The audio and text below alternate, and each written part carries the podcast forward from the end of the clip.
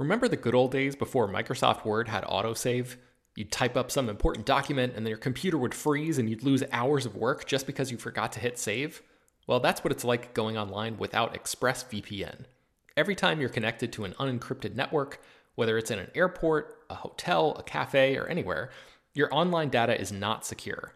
Any person on that same network who knows what they're doing can gain access to your personal data bank logins, credit card details, passwords, all the stuff you don't want people seeing. Unfortunately, hacking has become much easier than it used to be. People don't even have to be exceptionally skilled to do it, and there's a lot of money to be made by selling your information on the dark web. ExpressVPN stops hackers from stealing your data by creating a secure, encrypted tunnel between your device and the internet. It's incredibly easy to use. Once the app is running, you literally click one button to get protected. And it works on your phone, laptop, tablet, and more, so you can stay protected on the go. I've been using ExpressVPN for a little while now, and I can rest easy knowing my info is safe and secure. I've heard horror stories of people who've been hacked, and it sounds like a massive pain to try to get any resolution in the aftermath, so I am not interested in finding out what that process is like. Secure your online data today by visiting expressvpn.com slash slash film. That's E-X-P-R-E-S-S-V-P-N dot com slash slash film and you can get an extra three months free. ExpressVPN.com slash slash film. Hello, everyone, and welcome to Slash Film Daily for Monday, November 12th, 2018. On today's episode, we're going to go to the water cooler and talk about what we've been up to. Uh, this is Slash Film Editor in Chief Peter Sciretta, and joining me on today's podcast is Slash Film Managing Editor Jacob Hall. Hello, hello. Weekend Editor Brad Oman. Hey, that's me. Senior Writer Ben Pearson. Hey, what's going on? And writers Hoai-Tran Bui. Hey, everyone. And Chris Evangelista. Hello. How's it going, guys? Pretty good. Good. Pretty good. Uh, it, it is my birthday today. It's November 12th. Uh, Yay, happy birthday, Happy Peter. birthday. Birthday. Thank you. Let's all sing. No, no, no, no. I don't think I definitely people. want to hear Chris sing. Yeah, just Chris. I was in a band. I actually was in a band, and I, did, I was the lead singer. I'll have Wow, you. were no you really? way. Oh my Yes. God, no way. Do, do you would love it have any Had, like, a- a recordings? smooth- We were called Limp Bizkit. Oh, you got us there. No, I, I really wasn't a band. I really wasn't lead singer. what kind of band was this, Chris? I know we're getting we're getting sidetracked here. It was like, ah, God, it's called Math Rock. It's like the Appleseed cast and really nerdy. Uh, it's really like music geek kind of music. So I don't, I don't think anyone would like it. Do you have any MP3s of, of I, your I band? might, but I, I- I think I buried them in, in, in a shallow grave.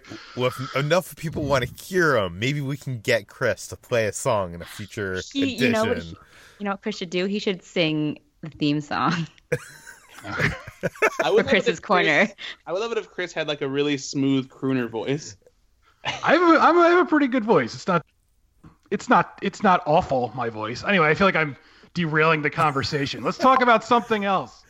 yeah, yeah. Um, well, well, first off, I, I just want to thank everybody for the happy birthday wishes. I'm getting more birthday wishes than I've ever seen before, and I think, honestly, I think it's because of this podcast. I think people, a lot of people are listening to this podcast and uh, have more of a connection with uh, not just me, but everybody on this podcast. So I want, I want to thank everybody because I, I, I've been liking tweets and liking Facebook things, and I just don't have this sounds so bad, but I don't have time to like say, uh, say thank you to everybody. So I, I'm, I'm saying here, and I'm going to say it on uh, Twitter. Thank you, everybody who sent in uh, birthday wishes. I, I appreciate it. Um, now, now, now, now with uh, all, all the positive stuff, let's let's uh, let's get a little depressing now. Uh, before we get into the water cooler, we have a bit of news to relay. Something that just uh, hit before we started recording, and that is that comic book legend Stan Lee is dead. Jacob, uh, you wrote up an ob- obituary for the site. What do we know? Uh, we know that Stan Lee uh, has passed away at the age of 95. The news came from TMZ, who reports that Lee was rushed to Cedar's, uh, Cedar Sinai Medical Center in Los Angeles. Uh, the cause of death has not been revealed, but he's been ill for several years. He's been battling with pneumonia. He's been having uh, eyesight problems.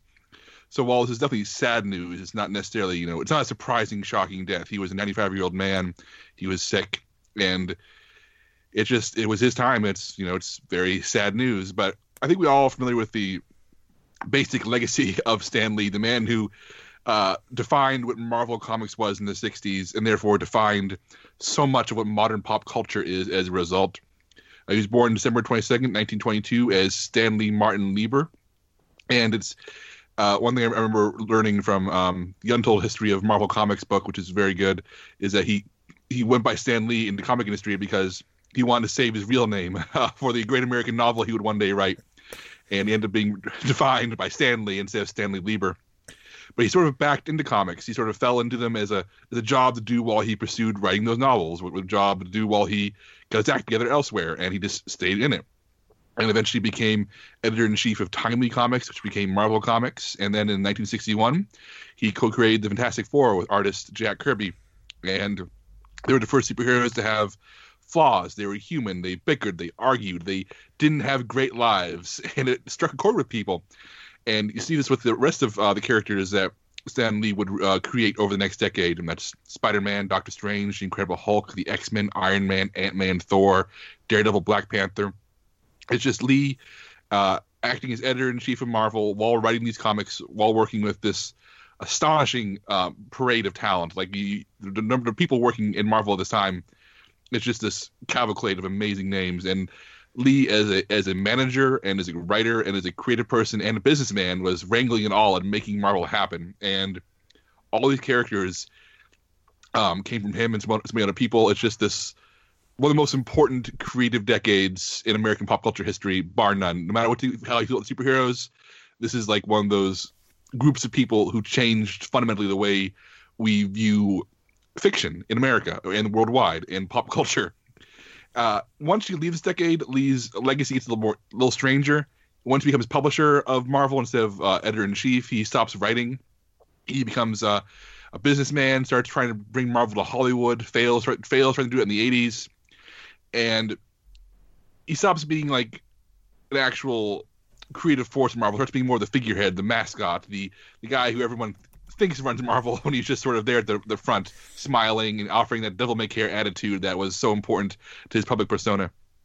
I know in recent years, thanks to um, cameos and lots of movies from Kevin Smith putting him in Mallrats to him showing up in all these Marvel movies and small uh, supporting roles and cameos, he's become like the go-to, you know, comic creator that everybody knows. Like everybody who goes to the movies knows Stan Lee, even if they don't know, you know, Jack Kirby or everyone else he worked with.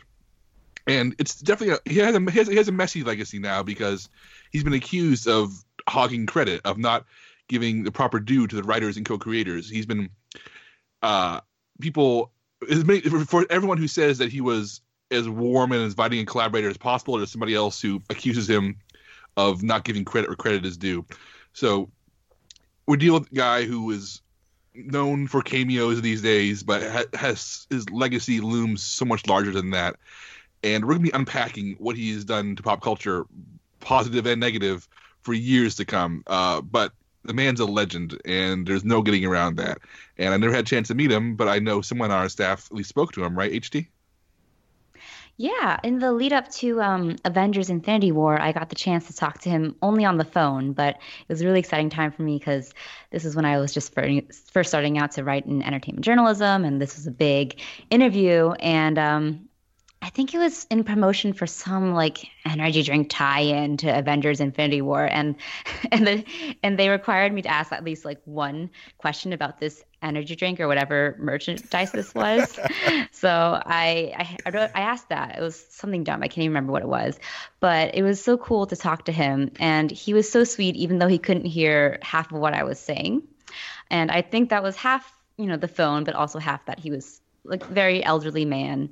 So at the end, I asked him to say Excelsior uh, to like close out the conversation, and he did after I asked him several times.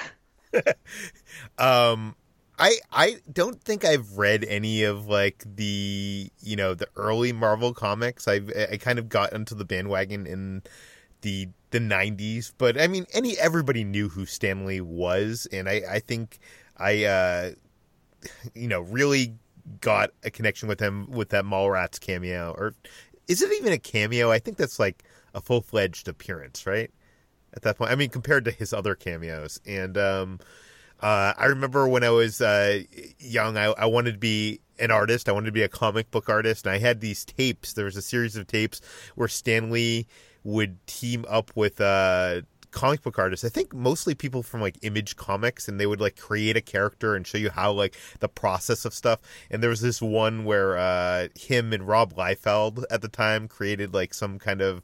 I think they created Cable or something um, in the in this VHS tape. I would watch it over and over again and try to learn, you know, what it takes to be to create a character that you know like in the iconic level that Stan Lee uh, can create. I, I, I do think most people nowadays probably only know Stan Lee from these cameos. Uh, you know, the comic book world obviously knows who Stan Lee is, but most people know him as the guy that makes the cameo. And I am so glad that Marvel Studios, when they started out, started to do that because I feel like uh, if they hadn't, this death would uh, would not uh, be taken as greatly as it is online. Like uh, I'm, I'm just seeing like the outpouring on my Twitter feed is insane. It's like you know I feel like uh, you know this guy has touched many lives more. I mean, it, obviously he touched the lives with these characters he created, but uh, people really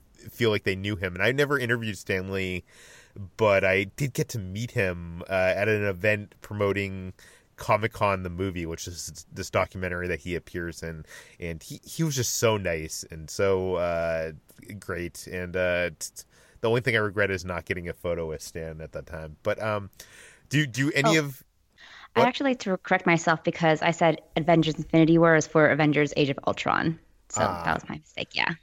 um Ben, Chris, Brad, do you, do, do you any of you have any experiences in uh with with Stan Lee growing up? Um, I, I mean, the uh, I guess one of the Spider-Man comics that he wrote um, about Sandman. I don't remember the exact one, but that was the first comic that I ever read. Um, so I, I was introduced to uh, to an entire medium by you know somebody who was like a king of the of that medium. So that was kind of a special experience. Um, I, mean, I never had a chance to interview him or meet him or anything like that as well. But uh, yeah, as Jacob said, he has like a complicated legacy now. I think, but um, but yeah, he, I mean, obviously he was a he was a titan. You know, he's he's one of those guys that um, that changed that basically changed everything. So uh, despite the um, the accusations of uh, of theft and and allegations and all of that kind of stuff in terms of like uh, you know stealing characters or not giving credit where it was due and all that stuff, I think there's enough there that even with that complicated stuff. Um, attached to his name that there's uh there's he's done enough work that that is like verifiable and and um you know uh that stands on its own that that is enough enough to be uh celebrated by everybody And, and spearheading a very progressive Marvel, you know, comics in a time when I think uh you know it would have been easier to be more conservative. Um, Brad, do you have any uh, remember uh, memories of Stan Lee? No, I mean it's the, the impact that he had on me is really just the same that he's he's had on everybody else. Is you know creating these characters that captivated me as a childhood and up through my adult life now. Uh, unfortunately, I never got a chance to to meet or interview Stan Lee. I, and like there was always a part of me whenever I was like at a convention or something where he was nearby. I was like, man, I really should probably just go and like go meet Stan Lee and get something signed by him just because like it would be, there would just be a, a nice thing to have and I, I never did it and i you know obviously i, re- I regret it for sure uh, and can't do it now so that's that's definitely a bummer but it's you know he he lived a long uh, life and you know made this great impact on a lot of people and you know you you really just can't uh, you know overstate how important he has been to uh, pop culture at large Chris, any thoughts? I mean, I don't have any personal stuff. I just I was always aware of Stan Lee. Even I don't really even know how I first became aware of him. I, I had a um a book growing up that was it was called like How to Draw Comics the Marvel Way. And even though he wasn't an artist, there was you know a, like a whole thing about him in there. And I think that's where I first learned about him. And I was just always aware of him ever since. I completely forgot about that book. I I also own that book. It's Um, great. Yeah. Yeah, I know it's a great book. Uh, Jacob, I mean, you said I think a lot in your in your your, your news rundown of this, but do you have any uh, personal uh, thoughts to le- lead us off with this? I I go back and forth on Stan Lee. I know enough people who knew him personally to, to say like he was just a wonderful, wonderful man. Then you hear all the stories about uh, of of him not of him not necessarily um, sharing the spotlight well, but it's a case where if you go back and look at his actual comics, and if you go back and look at his dialogue and, and storytelling in relation to other comics at the time, no, no one did more to push forward what comics could be. The dialogue in Fantastic Four and Spider Man in those early days is maybe a little hokey by modern standards, but so much more nuanced and better than everything else at that time. I mean, it's rare to find someone who defines a medium as much as Stan Lee did, and and as messy as his legacy can be, his legacy is one where he stepped up and took an entire medium of art and pushed it to a new level. I mean, we literally would not have comics or even movies um, as we had in the day without Stan Lee. It's just someone much smarter than me will one, will one day write the book explaining all the webs and connections uh, from Stan Lee's days at Marvel uh, to now in pop culture. But it, it, one of the most important storytellers in American history and possibly even world history. Well said. Uh, we should get into the water cooler. We should move on. Um, let's start off with what we've been doing. Uh, I haven't been doing much this week. I did uh, last week. I I have a uh, the original iPad Air, which I think came out like the second year or third year of the iPads, uh, and it's very outdated. It runs really slow. I used to use it all the time to read comics and uh, to actually on my set visits and, and everything. I, I it was a I, I used it so much, but now it's almost unusable. So I was waiting for a new iPad to come out for actually a few years now, and I was waiting for a new form factor. Apple last week came out with new iPads uh, so I decided to to bite the bullet and buy the 13 inch iPad. This thing's like huge, and um, I uh, I had it for a few days. I realized, I mean, Apple's really promoting this thing as it could replace your work computer. Like it, it is actually probably almost as fast as my MacBook Pro. Um, and uh, the size of the screen, 13 inches, is almost the size of my MacBook Pro and uh, but I, I could not find it as a as a a replacement for my work. Like I couldn't record this podcast uh, on that thing, and uh, writing stories is not uh, easy on an iPad. I, I, think I use. I think my use case for iPads. It, I think there's two use case for iPads. There's uh, people who create like artists who use like that pencil thing, and then there's uh, then there is the uh, the people who consume with their iPads. I like to read comics. I you know put movies on there. I put TV shows while I'm working out, and I you know I when I'm traveling and stuff like that. I read scripts. Uh, so I'm uh, I'm an iPad consumer, and uh, I found within a few days of owning this device that uh, 13 inches for an for an iPad for a tablet is just too much. So I actually over the weekend went to the Apple Store and returned my iPad, and I, I did buy the new 11 inch iPad. So I do have a new iPad, and I'm enjoying that a lot more. It's not as heavy to hold up in bed and like. 13 inches, uh, even though it's only two more inches than like a normal iPad, is it, it just too much. So uh, I'm playing around with this. I, I, I think I'm a lot more happy with this uh, this 11 inch iPad. But uh, literally, I've been doing nothing this week, so I had to talk about something. So there you go. There, there's my uh, review of the new iPad. Uh, Jacob, what have you been up to? I had a pretty lazy weekend, but Friday evening I went to the new. Uh, hope I pronounced the name correctly. I've really, never really said it out loud. Uh, Laurent Durieux show at the Mondo Gallery. Uh, is extremely popular uh, poster artist. He's only been doing posters for about five years or so, but he's like exploded in those years. He's he does these extremely detailed, um, beautiful, sometimes very subtly witty uh, pop culture posters. Uh, and this is his second solo show at the Mondo Gallery in Austin.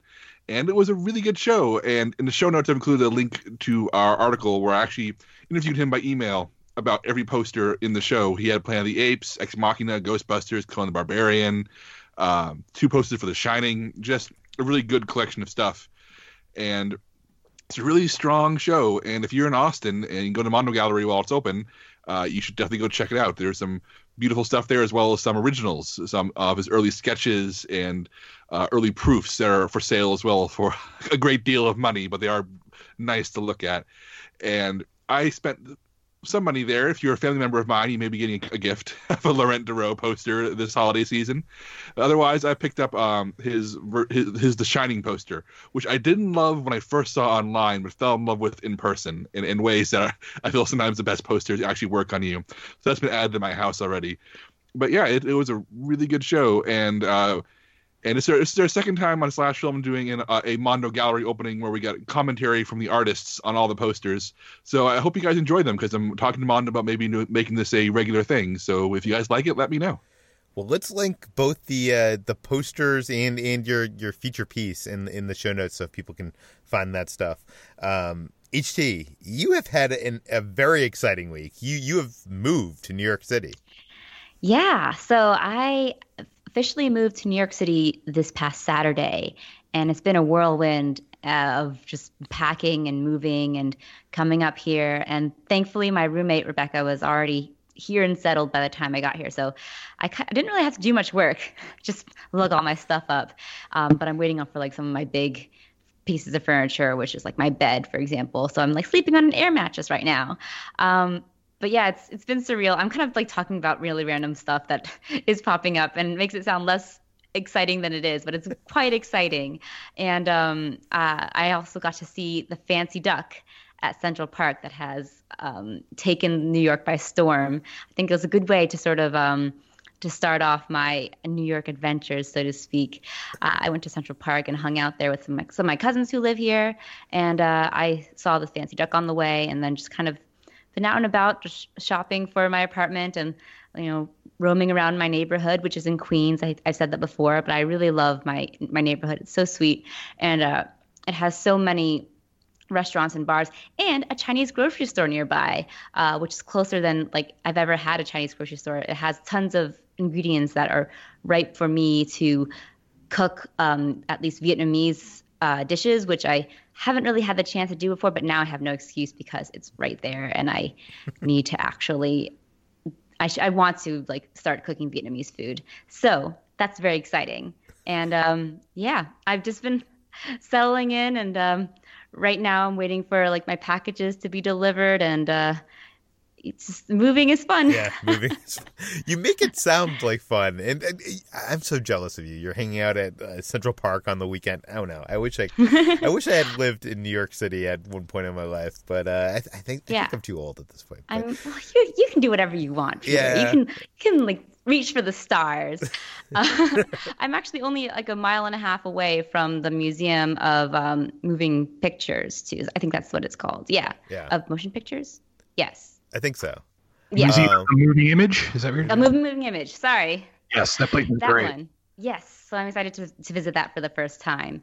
And yeah, this is a very exciting move for me because I've also like lived in the Washington D.C. area my entire life, um, and uh, I've wanted to move here and do this move for a, a long time, and just and just excited to explore that and start a new chapter, so to speak. Well, very exciting. Uh, let's move on to what we've been watching. Uh, last week I saw Overlord, the Bad Robot movie produced by J.J. Abrams. Uh, I think Jacob previously talked about this on the podcast, uh, so I won't get too far into it. But this is the movie that takes place during World War II. It's a, uh, uh, you know, zombie war movie, I guess, is what they're promoting it as. I almost wish that they did not have to reveal that conceit in the marketing, but I guess there's no way. I almost wish filmmakers and screenwriters would think when they're writing a f- story would think of the way of how is this going to have to be promoted because I feel like the discovery of where it goes is kind of, you know, handled as a reveal, but all the marketing is kind of around that. I, I feel like I would it would have been cooler to go into it, you know, just thinking it was a horrifying war film that has some kind of weird, uh, you know, mysterious twist to it than knowing where it's actually going. But honestly, that did not, uh, you know, damper this for me. I, I like this movie starts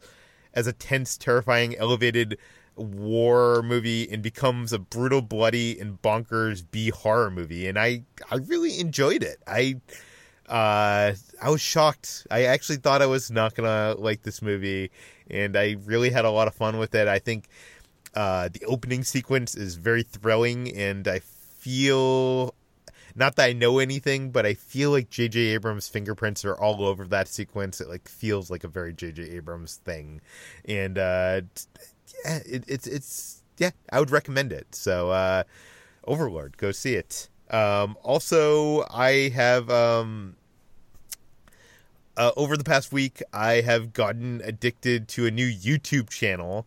The YouTube channel is Becky and Chris. I'll link it in the show notes. I found them through another YouTube channel I follow, Peter McKinnon. Uh, ba- basically, Becky and Chris are, um, they're from Newfoundland, Canada. They moved to New York. They're in Buffalo, New York. Uh, they are. He is a doctor. She is a uh, graphic designer and uh, they do one video blog every week where they go on kind of crazy trips. They're they're photographers. They're like it's very stylish and very well shot, and it's almost um uh our own Ben Pearson does these video blogs of his vacations, and I feel like this is almost uh like what if Ben and his wife were doing a video blog every week and and they were more hipster this is what it would. this is what it would be. Um, it, it's a lot of fun. It's just like so well shot and so well. They have drones. They have like multiple cameras, and it, it, like you get to learn about photography. And they're just such likable, interesting people. He's, you know, he's learning to fly a helicopter, so you go on that journey with him. And I've binged through. Uh, a few years of their videos over the past week. But uh Actually, Ben, I would recommend you check it out. I think uh, yeah. you would admire the cinematography of this and uh, how they put everything together. They go through it. It's kind of interesting. Um, Jacob, what have you been watching? Well, I kicked things off uh, this past weekend by watching The Girl with the Dragon Tattoo, the David Fincher version, and that movie holds up. Um, I don't think the mystery on paper is that interesting or that good, uh, but somehow uh, Fincher and his team managed to make it into something so weird and compelling and gross. And the whole thing is like taking a, a, a shower in muck. And I really love it for that reason. And I think Rooney Mara and Daniel Craig have an anti chemistry that really works somehow. It makes those uh, disparate characters, the straight laced middle aged journalist and this uh, young, um, socially awkward, possibly deranged uh, hacker their, their, relationship works in a way that I don't think has a right to work nearly as well as it does. And it's, it's my wife's favorite movie, not called Lord of the Rings. So we watch it pretty regularly, and it always holds up. But the reason we we watched it was because uh, we were going to go see The Girl in the Spider's Web, the the new dragon tattoo story, as it's being subtitled on all the posters. And if you do go see The Girl in the Spider's Web, I do not recommend rewatching The Girl with the Dragon Tattoo first, because it's not a fair comparison. Uh, the Girl in the Spider's Web might as well be called Studio Notes, the movie. Everything that was interesting or grungy or sharp edged about the original movie has been sanded down to a, so, so, so, so smooth and palatable. And I guess a good way to sum this up is that uh, whereas Lisbeth Salander, uh, as played by Rooney Mara and directed by David Fincher, was this genuinely unhinged, um, difficult to understand, um, possibly psychotic woman who whose face is full of piercings all like i think she has four or five piercings whose fashion sense is terrible and just who carries herself like a like a bag of bricks has been transformed into this sleek well-dressed action hero who has one very um, stylish facial piercing. You can barely see. Really good fashion sense really good haircut. She carries guns all the time. And gets in lots of shootout and action scenes and car chases. So when they transformed this really fascinating character into a very generic action hero and everything about her that was intentionally maybe off-putting or odd has been completely removed I mean, it's genuinely insulting. And they replaced Daniel Craig with this baby faced guy who doesn't have any of the years or charisma that you want from that character.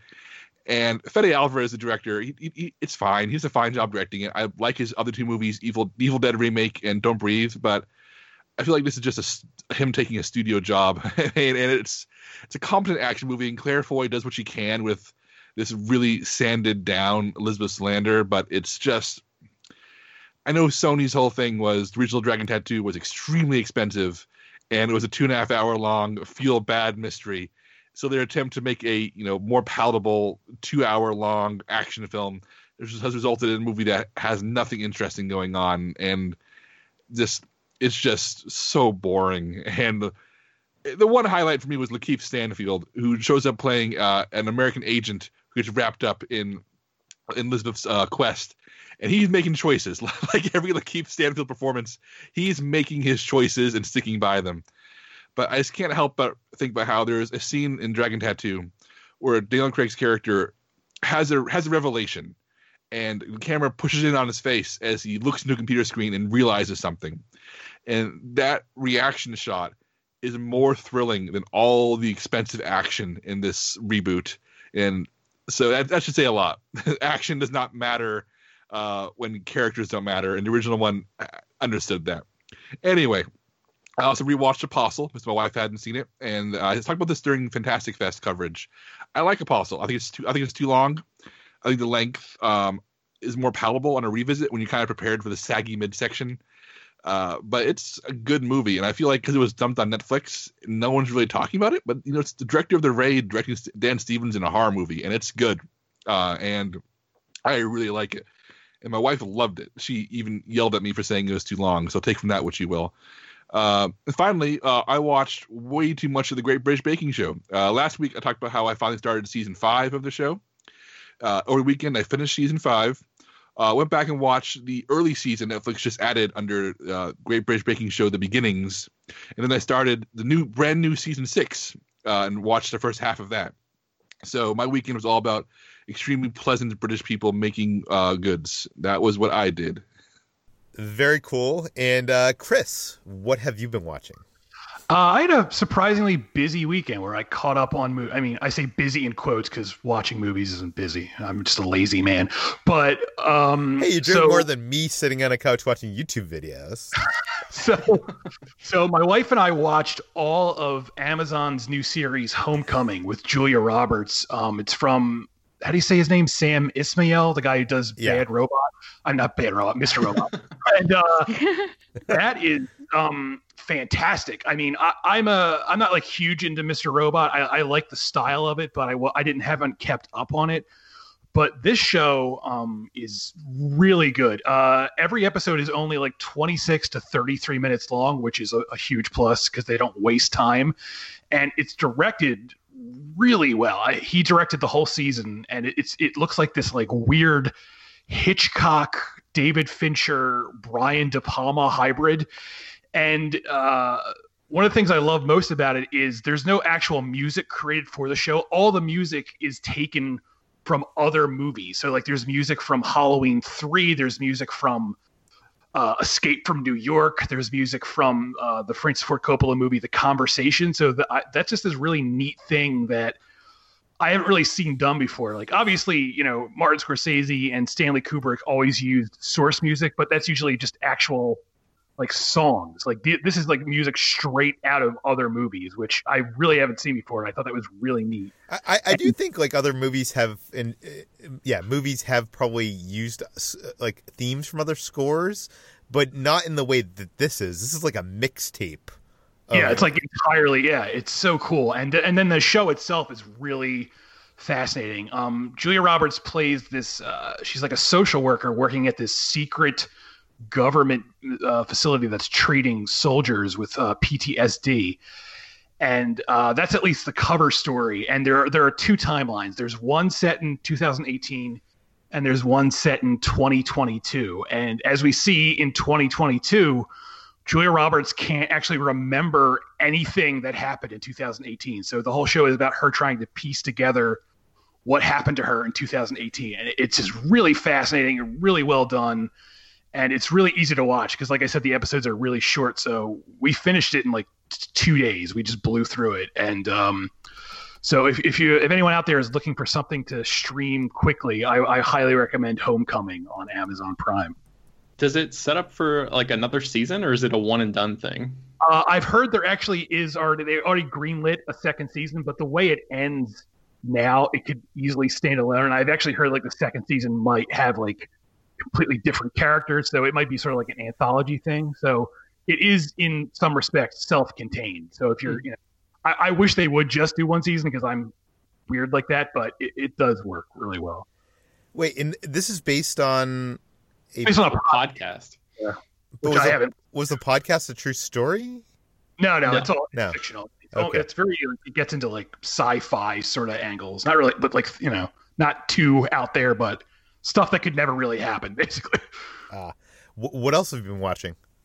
Uh, so I caught up on some movies for the end of the year. Well, first I watched the, the Ballad of Buster Scruggs, which is the the Coen brothers movie coming to Netflix. I think this Friday, and that was good. I love the Coen brothers. Um, this isn't maybe this isn't like one of their best, but it's it's you know it's a Coen brothers movie. You know what you're getting. Um, it's a, it's an anthology because it was originally supposed to be a TV series, but then they edited it into a movie with individual stories and like all anthologies, some stories work better than the rest. Um, the very first one is the best, where Tim Blake Nelson uh, plays Buster Scruggs, and he's like this singing cowboy, but he's also like like a serial killer. So the whole move, the whole segment is him just going from location to location and brutally murdering people while like cheerfully talking to the camera and breaking the third wall. Uh, It's it's it's very strange. I haven't seen really anything much like this before. So uh, that that segment alone made the movie worth seeing. And like I said, that's coming to Netflix this Friday. Uh, the other three things I watched were I watched Blindspotting, uh, Christopher Robin, and BlacKkKlansman. Um, of those three, uh, Blindspotting I think is the best. That movie really blew me away, as, and it's it's almost impossible to really describe what that movie is because it's not like a it doesn't really have a plot. It's more like a it's like dropping you into the world of these two characters. Um daveed diggs who is in hamilton plays this guy uh, who's, who's on parole and he, he he's worried that his his best friend is just going to get him in trouble again because his best friend is this like hothead who's always just doing really shitty things. And just the performances and the way that movie is set up is incredible. Like there are scenes where characters just start like freestyle rapping in like the middle of the scenes, and that sounds goofy, but it works really well in the movie. And uh, Christopher Robin, I liked that was surprisingly more adult than I was expecting it to be. It was, it's a very melancholy movie, which is fine with me because I'm a very melancholy person. And the last one is BlacKkKlansman, which what I loved about this is that movie is surprisingly funny, and I wouldn't call it a comedy, but it it it, it lets you let your guard down by being uh, amusing. Like it plays up the comedy. Spike Lee really leans into the comedic aspects, and then the final like ten minutes of that movie are like a punch in the face, and it just left me feeling like absolutely terrible, which is what it should do. But it just it just let me feeling angry and depressed and disgusted with how you know we haven't come far at all as a society from this film, which is set in like the '70s. So uh, that, that's definitely not a feel-good movie, but it's it's one of the best movies of the year. Well, cool. Uh, Ballad, uh, Ballad of uh, Buster Scruggs. Am I saying that correctly? Yeah. Yeah. Um, I had a screening for it like last week, and I decided not to see it because I was like, "Oh, it's gonna be on Netflix in a week." So you know, I'm not gonna, you know, carve out a night this week to see it in theaters, and I I already feel bad about that. I already feel like I'm I'm the problem. Yes. Thanks a lot, Peter. You're ruining film. Uh, Brad, what have you been watching? I have not been watching much because I've been busy with my slow, tedious move. Um, but I did I did get sent while I was gone in Utah. Um, I got Time Life's massive Robin Williams comic genius box set. Um, I'll be doing a more extensive review of this on Slash Film as soon as I'm done digging through the the finer points of it. Um, but it is a comedy nerd's dream and a Robin Williams fan's like best you know collection you could buy. It is. Uh, it's got 22 DVDs. Um, and there's hours of stuff here. There, there's it has all of his stand-up specials, including one that was never released. It has footage from him doing USO uh, tour shows. It has episodes of Mork and Mindy. It has tons of his appearances from The Tonight Show and Jimmy Kimmel. It, it has appearances on random improv and uh, like comedy specials. It has um, the episodes of Inside the Actors Studio. Uh, it has appearances on Charlie Rose. It has all three of the episodes of Saturday Night Live that he appeared in in the 80s in their entirety. And these are episodes that are like impossible to get a hold of in, in pretty much any other medium, mostly because the 80s is one of the, the early 80s anyway, is one of the more, um, this, I, I guess, you know, um, not respected uh, times in Saturday Night Live's history. Um, Lorne Michaels wasn't really in charge and that kind of thing. And it's just, there's so much stuff here to dig into. Um, and it really just like gives you so much like insight into Robin Williams as a performer, and uh, it, peels back the curtain a little bit uh, because like when you look at so much footage that he's done, you kind of see uh, that he that he's he's quick witted and he has a lot of the stuff, but he also does have jokes that he falls back on like any comedian does. You know, he realizes certain little bits or quick responses work in certain situations, uh, and he uses them to his advantage, and it's just it's such a, a, a fascinating watch, and it's uh, I, I've loved that uh, you know watching all this footage that I, I hadn't seen before. And all this footage is exclusive to that box set. Not all of it. Like there's there's there's a bunch of stuff that is like widely available. Like most of his stand-up comedy specials you can get on DVD. Um, there uh, the documentary that recently premiered on HBO is on there, and like you know all those episodes of Mork and Mindy. But there's a lot of stuff that is exclusive to this box set, uh, and, and stuff that was pulled from Robin Williams' own personal library. Like there's some re- recordings that came off of VHSs that he had in his home of shows that he did that no one had ever seen on, in public before. Oh, that's pretty incredible. Um, ben, what have you been watching? I finished uh, the Netflix original series Maniac, which I talked about um, either last week or the, or the week before, and uh, I really enjoyed it. I, I I feel like it stuck the landing. It's one of those shows that um, with a very it, that one I think as far as I understand was a officially a limited series, so it's not coming back for anything else. It's just a, a one and done sort of season, and um, it, it's kind of amazing in the in the ways that it gives Jonah Hill and Emma Stone, who are the stars of the, of the show, so much range to play different types of characters because these the premise of the show is that they are uh, people who go into this sort of um, therapy session where it's like they're taking mind altering drugs to uh, well it, it's very complicated. So i'll just leave it at that. But the the drugs um, sort of take them through and allow them to change their realities in a way where they're playing basically different versions of themselves sort of like throughout time. It's it's a difficult concept to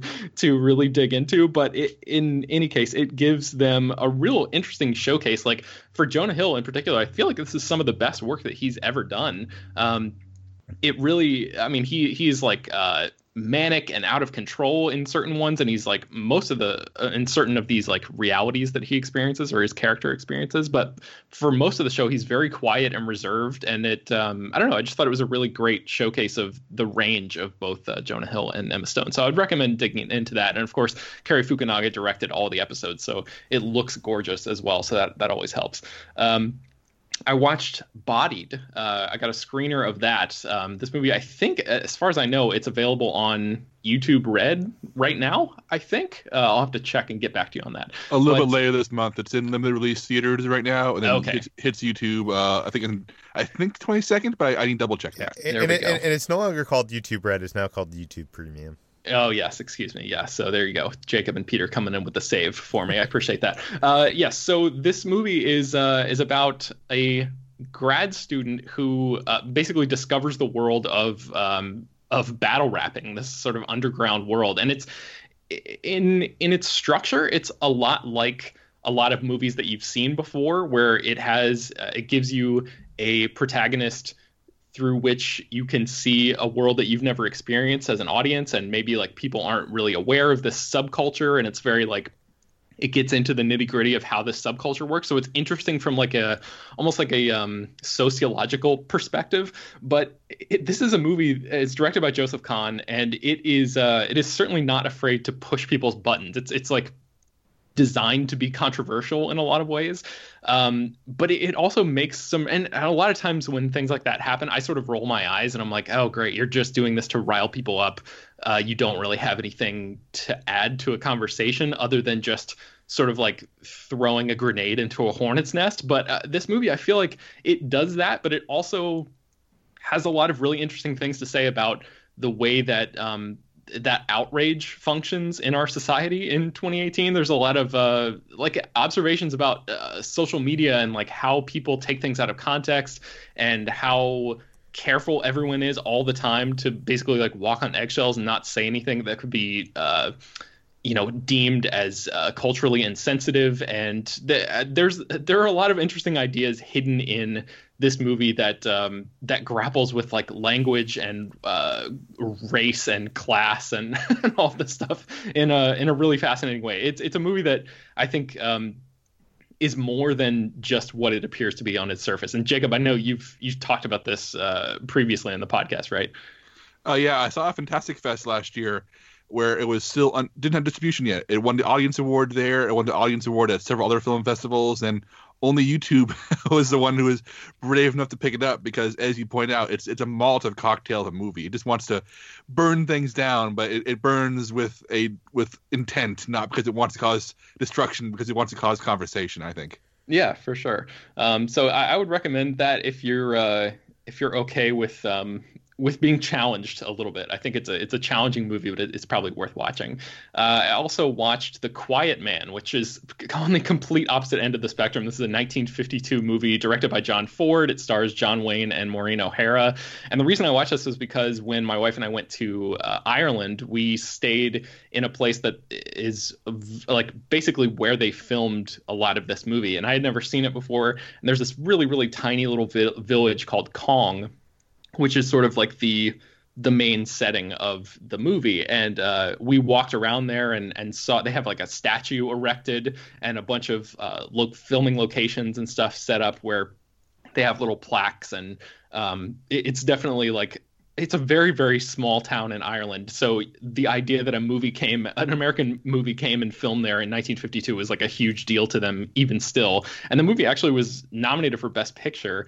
Um, I don't think it won that year, but it's interesting because I I kind of watched this movie at a little bit of an arm's length because you're sort of watching like Irish customs as they were back in the day, but also just like societal customs in general, like the way that that men would have to court women to date them, and you know, like the basically like the courting process before you could get married. Um, it's really sort of strange and surreal to understand that this is how people, you know, this is a how people actually lived at at a certain point, not that far away from us in our own history.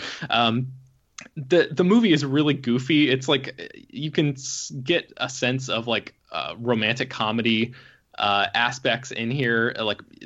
But the, and the performances from John Wayne and Maureen O'Hara are very over the top.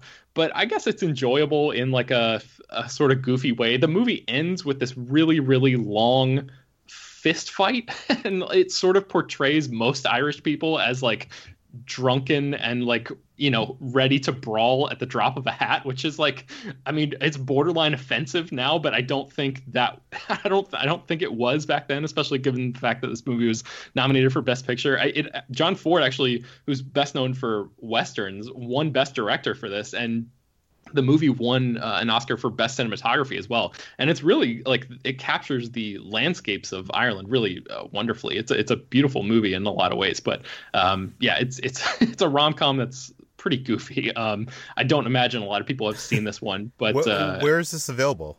Uh, I got it through the disc plan with Netflix, so I don't think it's streaming anywhere that I know of, anyway. But uh, but that's how I checked it out. Um, it's good. Ben's right. It's good, but it is worth seeing. Just gonna whisper that in here. Okay, good. I'm glad somebody else has, has seen this one. Uh, I also saw a screening of Ralph Breaks the Internet, which I'm not going to talk too much about, other than to say I did not like this movie. I really love the first Wreck It Ralph, but this one, you know how in uh, we are just talking about Stan Lee. You know how in every Marvel movie, if you see them in the theater, there's always that one person in in your theater who, when the Stan Lee cameo comes, they freak out and lose their minds and like point at the screen and go like, "There he is! Hey!" and they nudge their friend and they're like, "Oh, oh it's Stan Lee!" Always, every single time. Ralph Breaks the Internet is an entire movie of that, and it like.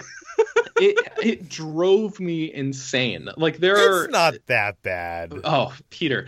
This was one of the worst theatrical experiences that I've ever had. Not because of the movie, which, by the way, I think is really good. Oh, okay. You're saying because of the people in your Yes. theater. Yes, the people in my theater were losing their goddamn minds at every little reference to the internet. It's like so, you know, the the premise of the movie is that Ralph and Vanellope go into the internet and they see oh wow, there's a Snapchat thing over there. There's an Amazon thing over there. And these people in my screening were like, "Oh, oh, oh yeah, look at that." Oh, like pointing it out like as if this is as if they're special for noticing these things, which are like blatantly obvious in the movie. And it's like, first of all, I feel like this was a terrible idea for a sequel for this movie because the idea of the arcade world is something that sort of has a novelty to modern audiences because we don't spend all of our time playing old arcade games from the 80s. Yes, there's like a nostalgic factor that you know, we can have a whole separate conversation about nostalgia, but just the the sheer novelty of it exists, right? But but for them to go into the internet, which is something that we all spend all day on and we're totally immersed in as a modern culture, for them to use that as the setting, it just feels like I go to the movies to escape looking at my phone and and paying attention to what's going on online, not to have all of those things, you know, just spat back out at me in like the least interesting ways possible. It's sort of my wife was saying it it reminded her of like uh, Inside Out, how they the how they visualized the inside of a young girl's mind in that movie so wonderfully and and like it's an original kind of thing that you've never really seen before. It's like this movie tried to be Inside Out, but just made the most basic observations possible and didn't do anything interesting with its premise. I, I like the themes that it tries to get at at the end of the movie, but uh, man, this one it just completely fell flat for me. So I, I was I was not a fan of this. I- um, I do Go think ahead. there is going to be a significant segment of of people that see this movie that are not going to like it like you did. Um, I, I I definitely think it is a step down from Wreck It Ralph, but I think I don't know. You're right. Setting in a different world than the world of the arcade, anything was going to be a step down. I think. Um, Yeah. Because like that that is what was so interesting about that movie. Um, but I do think I don't know. I, I do think there is enough to enjoy, and there is some more complex stuff in here uh, that that I like. Uh, how uh, Rich Moore does that with his animated films. It's not just like you know a film for kids, like many of the uh, you know Illumination Entertainment movies are. right, right, right. Um, there's something. There's more crunchy crunchiness in there. Yeah, that's that's true. And again, I, I think it's really good for younger audiences, but for adult, I, I just don't think that this one is enjoyable in the same way that the first one was.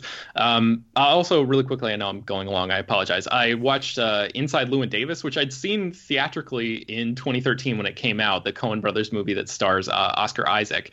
And I had not seen it since then. My wife had never seen it, and I just uh, threw it into my old Netflix disc queue, and it uh, it got delivered this past weekend, and we watched it. And I like this movie a lot more on second viewing than I did the first time. I think I was sort of confused and like, you know, I, I couldn't really get a read on the film the first time I saw it, but watching it the second time and knowing its rhythms and knowing sort of what is going to happen, it made me uh, appreciate a lot of the smaller details in it. And and I think Oscar Isaac is tremendous in the part. I think there's a lot of really interesting stuff going on here. I, I couldn't for the life of me understand what was happening with the Gorfeins cat the first time through, but I think I have a theory about it now this time where I feel like it's it's commenting on Llewyn's journey himself instead of being like this uh this um MacGuffin or something that he's after, which I, I sort of viewed it the first time around as as that.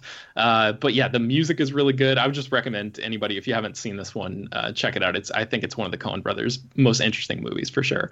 Um, and then finally, I watched this movie called The Ghost Goes West, which is from 1935. This one was on TCM, and I DVR'd it. And uh, the, basically, the reason I DVR'd it was because it was like the the synopsis was like uh, something about how an American millionaire uh, moves a Scottish castle brick by brick to Florida, but the castle is haunted and the, the ghost comes along with it or something like that. And I was like, well, this I gotta see. Wait, wait, wait, and, wait, wait, wait, wait. when was this made? What is this? This was this was made in 1935, and it starred Robert Donat. Donat. I, am not entirely sure how to pronounce his name, but he was the guy who was in um, like uh, the 39 Steps, the Hitchcock movie. He was in Goodbye, Mr. Chips. He won an Oscar for that. Um, he's he's been in a ton of stuff, but this this movie. Uh, he was also in uh, the Count of Monte Cristo, I think, two years before this. Um, but uh, yeah, this movie is goofy as hell. It is. Uh, I was expecting. I was really hoping that with a title like "The Ghost Goes West," it was a little bit more ridiculous than it actually ended up being. I think it's it's fine and sort of like The Quiet Man. You can definitely see. Um, shades of modern romantic comedies, or I guess the romantic comedies of like the '90s, in there, like the the the seeds of the tropes and stuff like that that would form the basis for a lot of those movies. You can see a lot of those things in there as well. Um, you know, like a screwball comedy kind yeah, of thing. Yeah, yeah, exactly. Like uh, Bring Up Baby and all that kind of stuff. This is sort of like a contemporary for for one of those movies. Um, but uh, yeah, and and Robert Donat plays uh, a human character and the ghost, the titular ghost who goes west. Um, I, I, mean, I, I, don't know if I would recommend this to anybody, but the premise alone uh, sold me on it, and I guess I was I was slightly disappointed just because I, I wanted it to be even more ridiculous than it ended up being. Yeah, the premise sounds amazing. Um, uh, a movie that I was supposed to see this past week was The Grinch, and my screening was coming up, and I was like, you know, I just don't want to drive, you know, across the city see. I've been so lazy this week, but HT, you did get to see this movie. This is one of the things that you actually did get to do uh, beyond moving this week. Yes. How is and it? I even wrote a review of it too. It's it's fine. It definitely is not worth driving across town for to see it. So you you saved yourself a little bit of pain. I mean, it's not it's not bad. So it, as far as like Dr. Seuss adaptations go, it's is true to the spirit of the Dr. Seuss story. It uh, stars Benedict Cumberbatch as the titular Grinch in a sort of more modern um, remake of the of the classic Christmas character. So he's he's a curmudgeon, but also he's kind of a tragic character who suffers maybe from depression and maybe some sort of form of mental illness, and that is a little interesting. But a lot of this movie is spent in these little vignettes that are kind of reminiscent of like like Wallace and Gromit type antics, but much more boring. I don't know. I, I, for some reason like this is a movie that, despite having so many things thrown at you and being so bright and colorful and uh, round and sweet looking, is kind of boring, which is so, something that I um, especially don't like in animated films because there's so many things you can do with it again and um, i think the biggest sin that a, a, film like this that's made for families and for children is that it can be is to be boring. And i ended up nodding off a few times actually which is very odd for me. There I, I think i woke up during a scene where like uh, the grinch was twerking or something. Of course. Of course. Um, was uh how does this compare to like the Ron Howard movie? Like, is, is this better, at least better than that? Okay, so this might be controversial, but I didn't mind the Ron Howard movie when I was. I did grow up with it, so I kind of am a little biased towards that film. I actually ah. owned the DVD for a while, and I will say that the Ron Howard film isn't a good movie, but it is more entertaining than this film. Interesting. So mm-hmm. I, I, guess this is the, another movie I don't need to see. Yeah, uh, I wouldn't. I wouldn't uh, go out of my way to see it. It's fine. It's not. It's not as um, like offensive as I ex- anticipated to be. Like I mentioned the twerking scene, but there's really nothing that's like overly like ridiculous or nonsensical. But it's just so like in the middle. I guess you would say it's like it feels like all the the edges have been shaved off, and it's just this nice sort of sanded version of the of a How the Grinch Stole Christmas story. Well, we will link your review of The Grinch in the show notes for everybody to read. And uh, let's move on to what we've been eating. Brad, I know that you have collected a good sample of uh, interesting edibles this week. Yes, that's very true.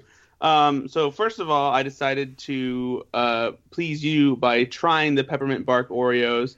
I, I'm I so know- curious because I, I'm on a diet. I can't eat these peppermint bark uh, uh, Oreos, and I was wondering last week what's the difference between those and the uh, the candy cane Oreos from last year. Uh, the, the the peppermint flavor because it's in the cream this time and it's not just peppermint uh, candy cane pieces inside regular Oreo cream really make make a difference. Um, it, it's kind of like eating like a, a room temperature version of peppermint ice cream with Oreo cookie mixed in with it.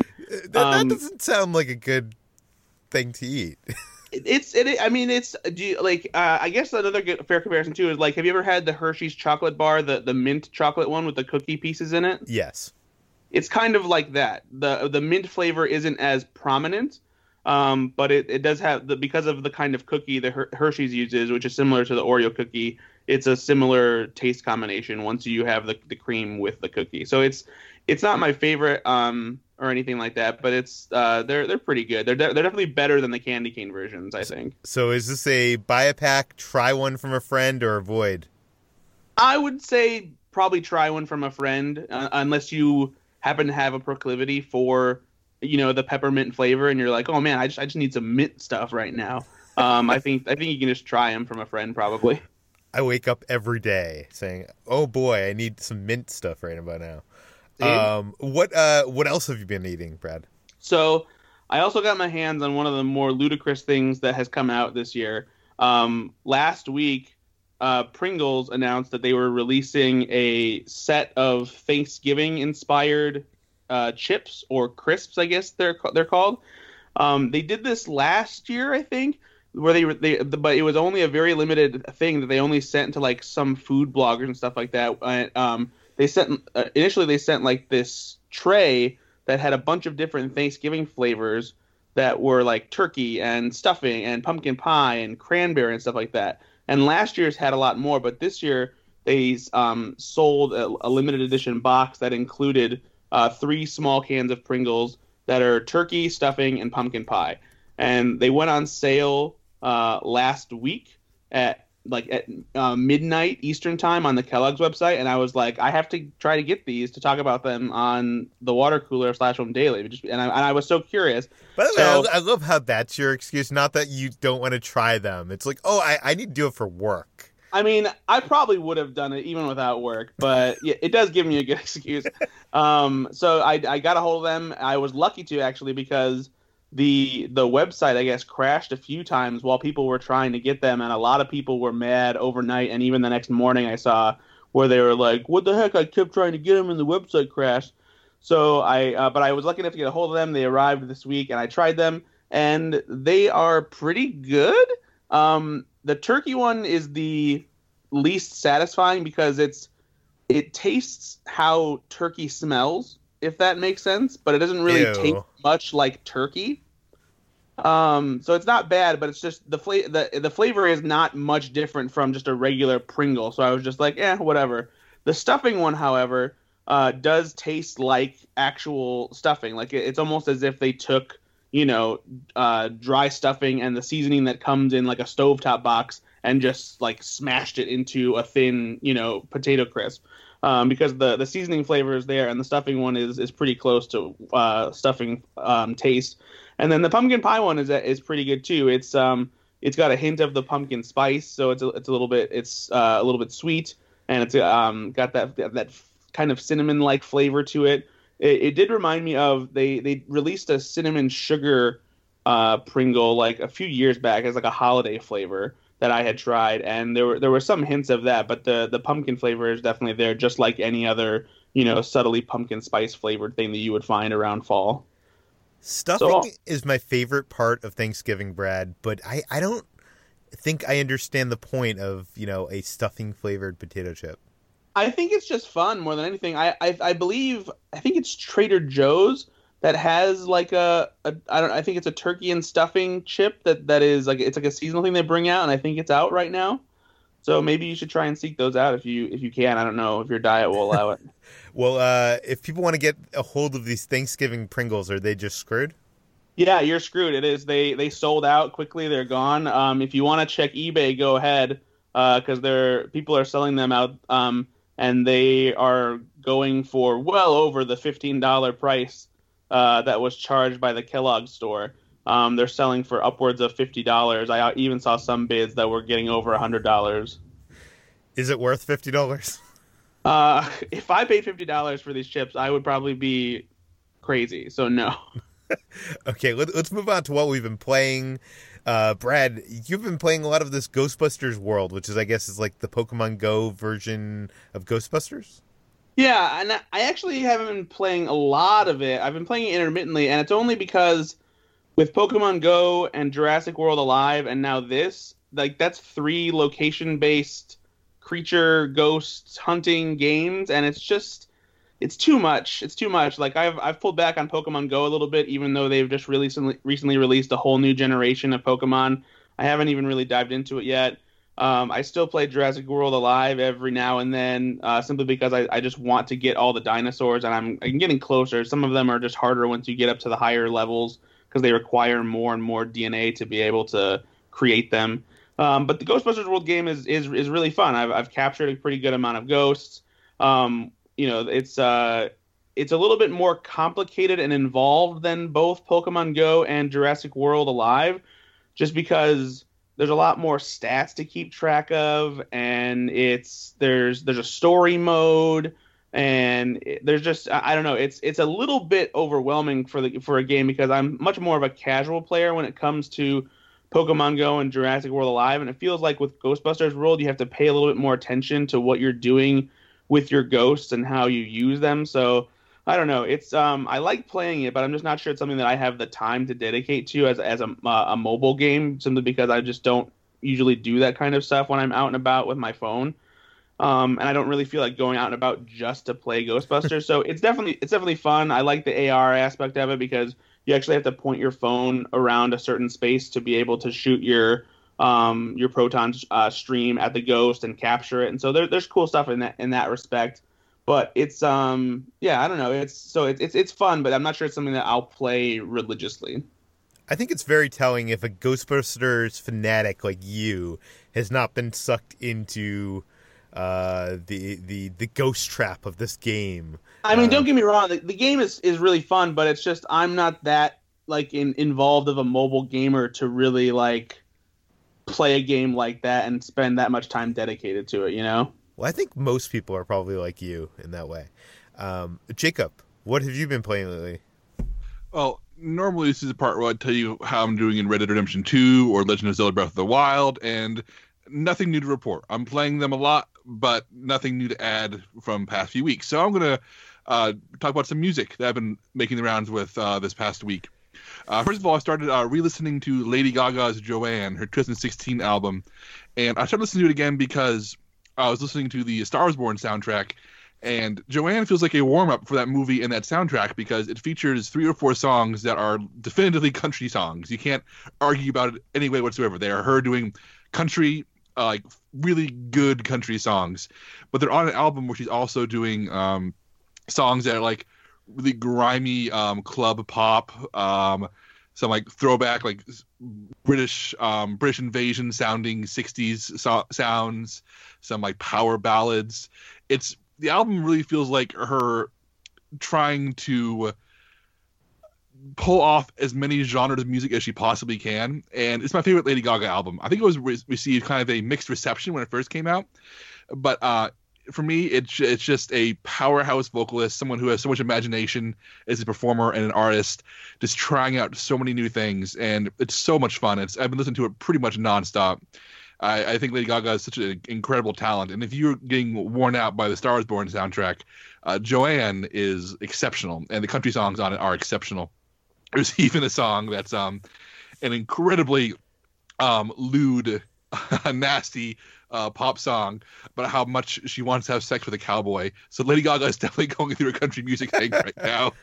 Uh, but yeah, it's really good, and I feel like um, I, I feel like I feel like maybe not people gave the credit it deserves for an album I think is pretty tremendous. Uh, but speaking of cowboys and country music, I started um, listening to uh, Marty Robbins's uh, gunfighter ballads and trail songs, and my mom had a uh, cassette version of this album back in the day. We'd listen to it all the time, like on road trips. And uh, Marty Robbins had a brief resurgence a few, a few, years ago when his song El Paso was used in the uh, Breaking Bad finale, and this entire album though is just amazing. It's a 1959 album. It won the Grammy for best uh, western country western album, and it's just it's incredibly straightforward. Uh, Marty Robbins sings songs of gunslingers and cowboys who very frequently die and have bad things happen to them, but it's, it's completely honest and straightforward. Uh, it's just these um, songs that are like there's no frills in them. It's, it's, just he's telling you a story. He's telling you a story about a gunfight gone wrong, or a guy who thinks he can tame a horse but he can't, or a guy who sees Jesus when um, an apocalyptic rainstorm kills all his cows. It's just all these um really simple, straightforward, honestly performed country songs and as someone who loves country, I, I love like Johnny Cash, um, uh, and I love for modern stuff like Neko Case or even Lady Gaga doing country. Uh, I, I feel like the best country songs are just really good stories told very simply, and that's what a lot of modern that's why a lot of modern country is garbage is trying too hard to be pop music. Whereas uh, Marty Robbins is a good reminder that uh, country is at its best when it's just very simple stories of sad cowboys. Very cool. That brings us to the end of today's Slash Film Daily. You can find the the articles I mentioned uh, linked in the show notes. You can find this podcast, Slash Film Daily, published every weekday on iTunes, Google Play, Overcast, Spotify, all the popular podcast apps. Please feel free to send us your feedback, questions, comments, concerns to peter at slashfilm.com. And uh, please go rate and read this podcast on iTunes. Tell your friends, spread the word, and we will see you tomorrow. Hey, hey, Peter, I need you to pick a number between 1 and 406. Oh, no. Wait, wait, is it. It's your birthday. You Yeah. have to. Wait, is there a birthday uh, section? A section of birthday jokes in this book? Oh, I don't know. I was going to have to pick a page. Uh, let's see. Jokes, quote unquote. I mean, oh, yes, there there is a birthday section. Oh, my goodness. okay, uh, ha- have have at it, Jacob. Okay. Um, let's see. I opened the random page in the birthday section, spelled with a Z, so it's birthdays. Um, Off to a great start. uh, Peter claims he's uh, just turned 30. It must have been a U turn.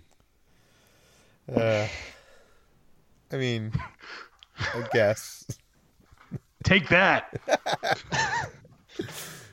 Hey, HT, no more candles for your birthday cake. On your last birthday, the candles look like a prairie fire.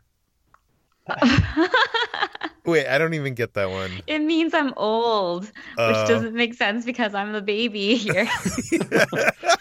Well, Brad never really lies about his age. He simply says he's as old as his, as his significant other, and then and then, uh, and then he lies about his age. Take that. wait, wait, wait, wait, wait, wait. I don't even understand that one either. Well, He's as old as his significant other. yeah. Well, I, I, I had to gender swap it because it's it's very it's, it's read as a woman, but I had to gender swap it for Brad. And Brad's Oh. not married, so I had to change it. You, you guys, I don't prepare this. I open up the page and I start reading. All right, uh, Chris. Um, every uh, you claim you're approaching 35. Everybody wonders from which direction. Oh no, no. All All these like joke- 30 somethings. All these jokes are about like lying about your age. Uh, hey Ben, your youth has changed from the present tense to pretense. Take that. Yep. I, I, got got. I, uh, yeah. I, Jacob, I don't, I don't know. I don't, I don't know about this book. I, don't know, I think we need to do a few more weeks of research to figure out for sure. I feel uh, what we need to do, Jacob. th- th- I'm going to give you assignments Okay. for next week. I want you to go through this book and find what you think is the funniest joke. You know, within I'm sure you're probably only going to go a few pages, but I, I I want the funniest five jokes that you can actually find, All right. Well, or or the worst. Actually, I don't know. I Well, guess Peter- a mix of the the worst and funniest. I will meet your assignment with a, with an insult from page seventy. Okay. You have a difficulty for every solution. Th- that's it. Yes, that's it. Ooh. Yeah, Okay. so there's some, some real bodied stuff there. Go see bodied, or listen to this podcast. Okay, so that's how it's going to end, right? That's how the uh, the podcast is ending. I think so. Yeah. I hope so. Happy birthday, Peter. Happy birthday, Happy Peter. birthday. Happy birthday.